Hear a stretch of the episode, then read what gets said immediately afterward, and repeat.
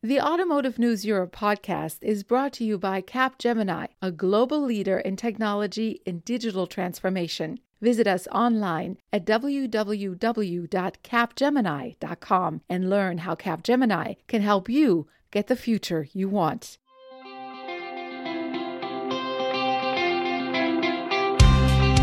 Hello, and welcome to the Automotive News Europe podcast for December 16th, 2021. I'm your host, Doug Bolduc, managing editor at A&E. Really happy to have you along. If you want to understand where we are on the path to having self-driving cars on the road, the person to speak with is Danny Shapiro.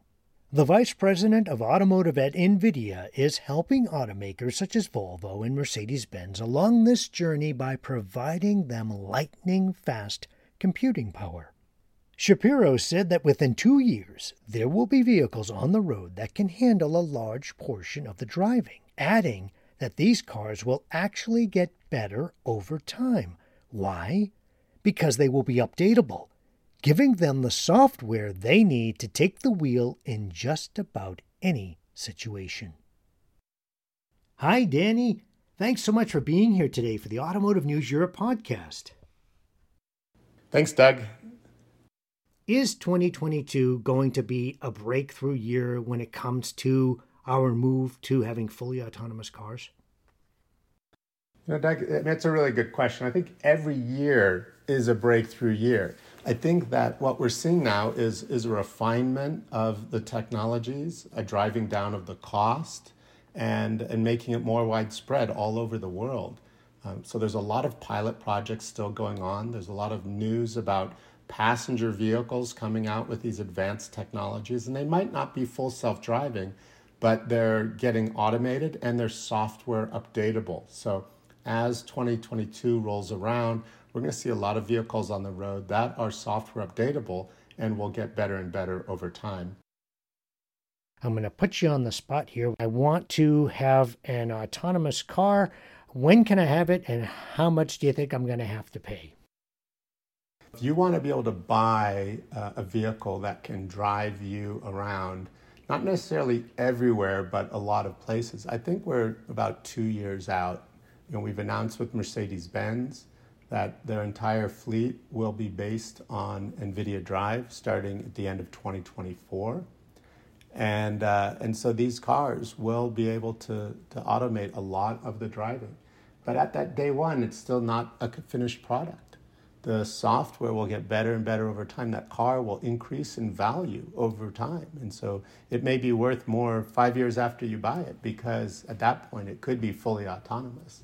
Um, and so it's, it's going to happen in the next couple of years that you'll be able to get a hold of the technology uh, and it's going to drive you around. And roughly, what do you think I'm going to have to pay for that? That's something you're going to have to call Mercedes and ask them. Ask them.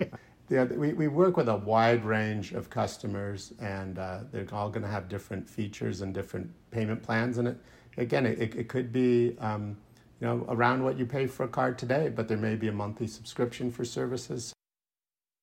I've heard some crazy but absolutely brilliant ideas when it comes to this. For instance, maybe spending 25, 50, 100 euros or dollars in order to say, okay, I'm going to be on this stretch of highway and I want autonomous driving for this. And I'll pay for that, a pay as you go kind of a thing when you need it. This must be very exciting for folks in your on your side of the industry because this really shows that there's some thought being put into this and that this is a, a, a true commitment that we're going to get to.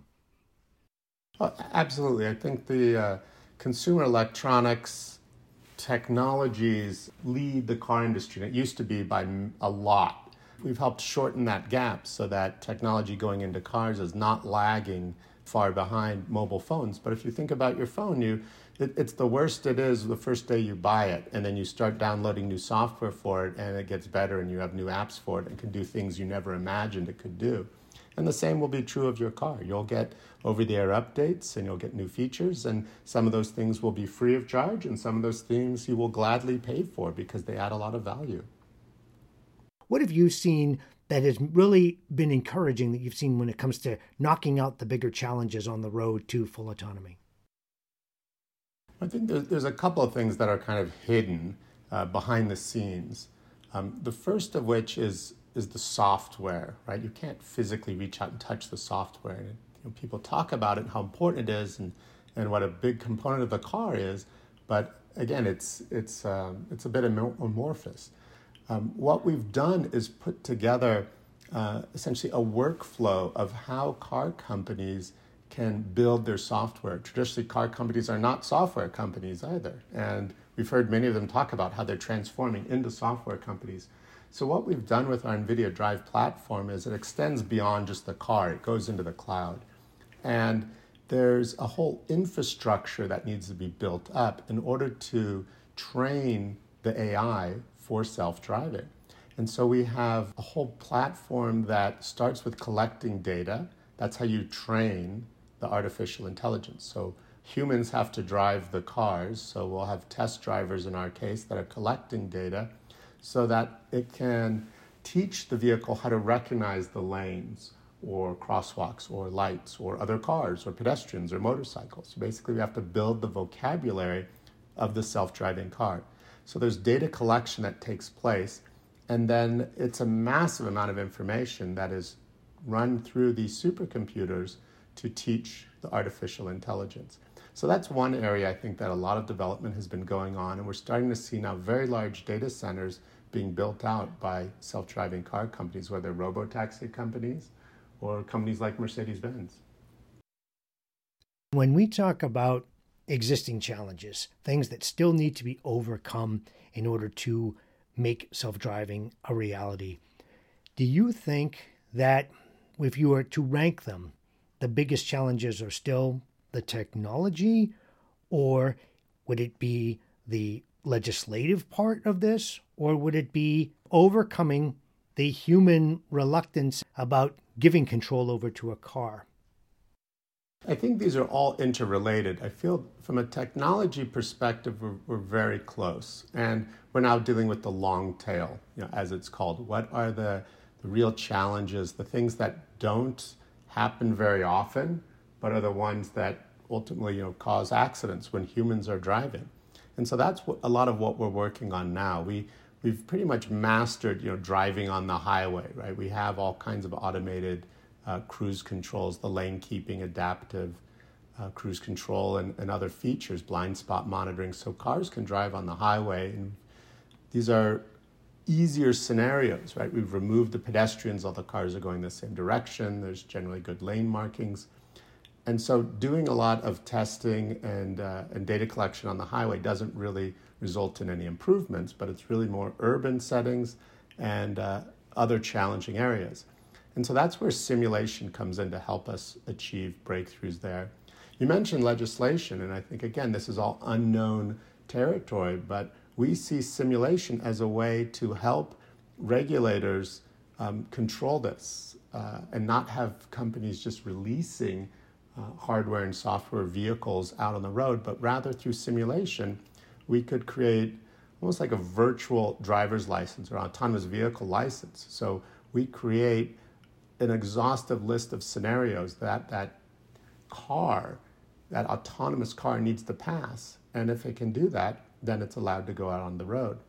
And with respect to consumer behavior, I think the people that have experienced autonomous technologies are blown away by it and become adopters of it. It's more the people who read about something or how something was sensationalized or misreported you know, we've seen articles about autonomous vehicle hits bicyclist, and it turns out as you read the articles, actually the bicyclist hit the car. Uh, we believe that the consumers will readily adopt the technology once it's shown to be safe. We'll continue our conversation with Danny Shapiro after this message. Driving the Future is a podcast about where the automotive industry is going and how not only to keep up with the rapidly changing business, but to shape it. Fueled by such factors as the climate crisis and the digital revolution, the automotive industry is changing. Whether we're talking about electric vehicles or the new customer experiences that digital technologies enable, whether it's transforming from being a manufacturer into an organization that provides mobility services, the map of the industry is being redrawn.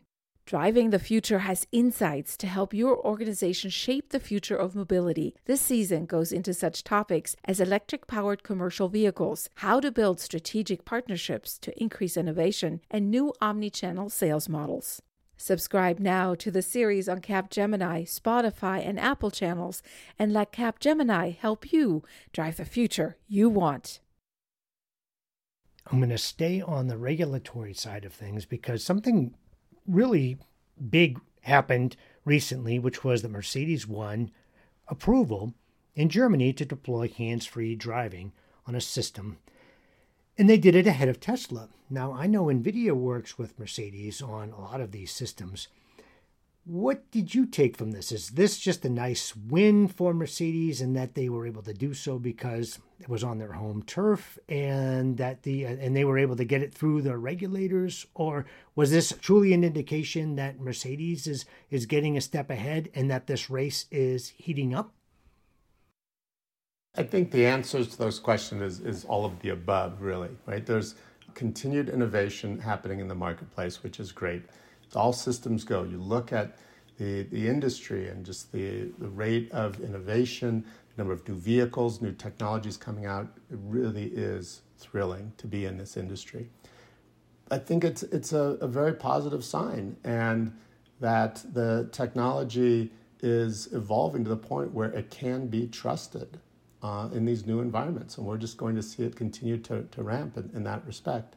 Um, this is a, a, a, big race. It's not a, a, quick sprint, it's a marathon. And so we're going to see a lot of players competing for a long time in this space. And we're in it for the long haul ourselves. We've been investing in it for uh, a long time, and we have a lot of work still to do. We have a lot of customers we've announced, but they're not shipping with our technology for a couple of years, and we have many more in the pipeline after that. I'd be remiss if I didn't speak to you at all about the chip crisis. What percentage of NVIDIA's core processors, or your most important chips, do you guys make in house? And what percentage do you get from third parties to protect you from shortages? NVIDIA, you know, is always called a chip company. Ironically, we don't make chips. We're, we're a fabless company, meaning we don't have our own manufacturing. And so everything we contract out through companies like TSMC in Taiwan. We design everything and we write all the software, uh, and then we actually work to have uh, third party manufacturing to build out our servers and, and, other products. And then we license our technology to a lot of other companies. Um, but we're always using the, the state of the art, cutting edge process technologies.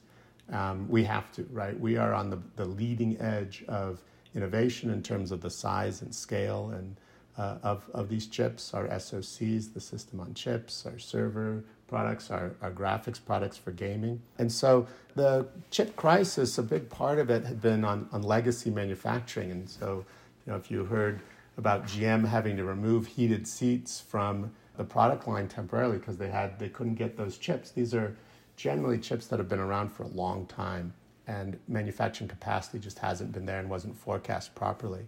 Uh, in our case, for the automotive industry, uh, we were not affected by that because we've been able to plan and, and be able to work with our supply chain to, to deliver. On another topic, I wanted to get your feedback on something that's kind of a little bit of a pebble in my shoe, which is the, the different levels that we've been talking about because there seems to be a lot of blurring of the lines between, at least now that we're getting into truly level three driving, and how much more do you need to do to get to level four driving? Do you still find these levels helpful and needed, or do you see a day where this will just kind of all go away?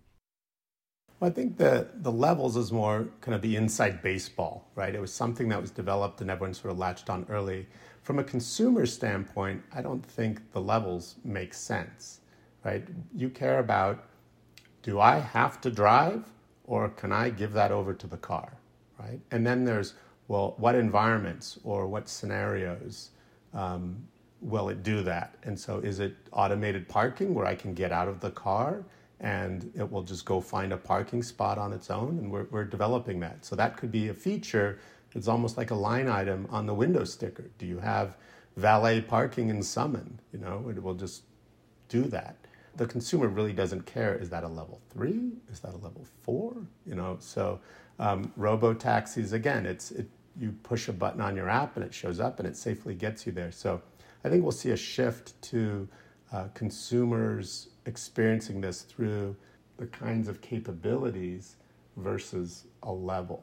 And of course, it has to be safe, right? That's the key thing. So you need to ensure and make it clear if it's an assistance feature that the driver is still in control and responsible, or it shifts over to I hit a button, the steering wheel may um, slide away into the dash, and I can now go to sleep. And now the automaker is responsible. And so I think that's where uh, it's going to land. As the systems get better and better, we are reaching that point where the car can do so much.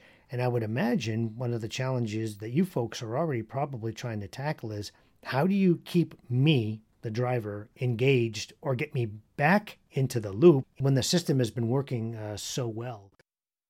This is where we've seen now all kinds of innovation going on inside the car as well. So we have artificial intelligence that's processing the sensors outside the vehicle to understand the environment and safely pilot the vehicle. But inside, we're using artificial intelligence as well. And so we call it the drive concierge. And so this is an assistant that um, is aware of what's happening inside the car. It's able to detect the, the driver who's behind the wheel, understand who the other passengers are it's voice capable in that it's not just understanding specific commands, but we're using conversational AI.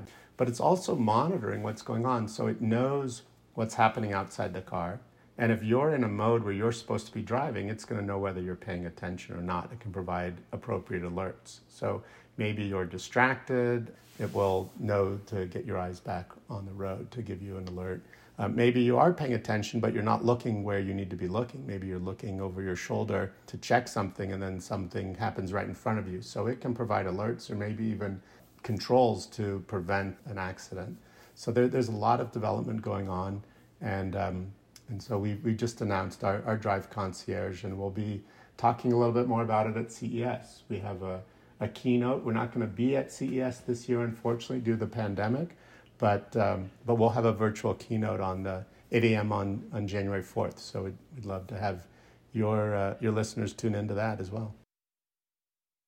It's been absolutely fantastic delving into this. I've really appreciated your insights and appreciate your time today to join us for the Automotive News Europe podcast. Thank you, Danny. Thanks, Doug. It's always great to talk to you and Happy New Year. We reached Danny Shapiro at his home office in Lake Tahoe, California.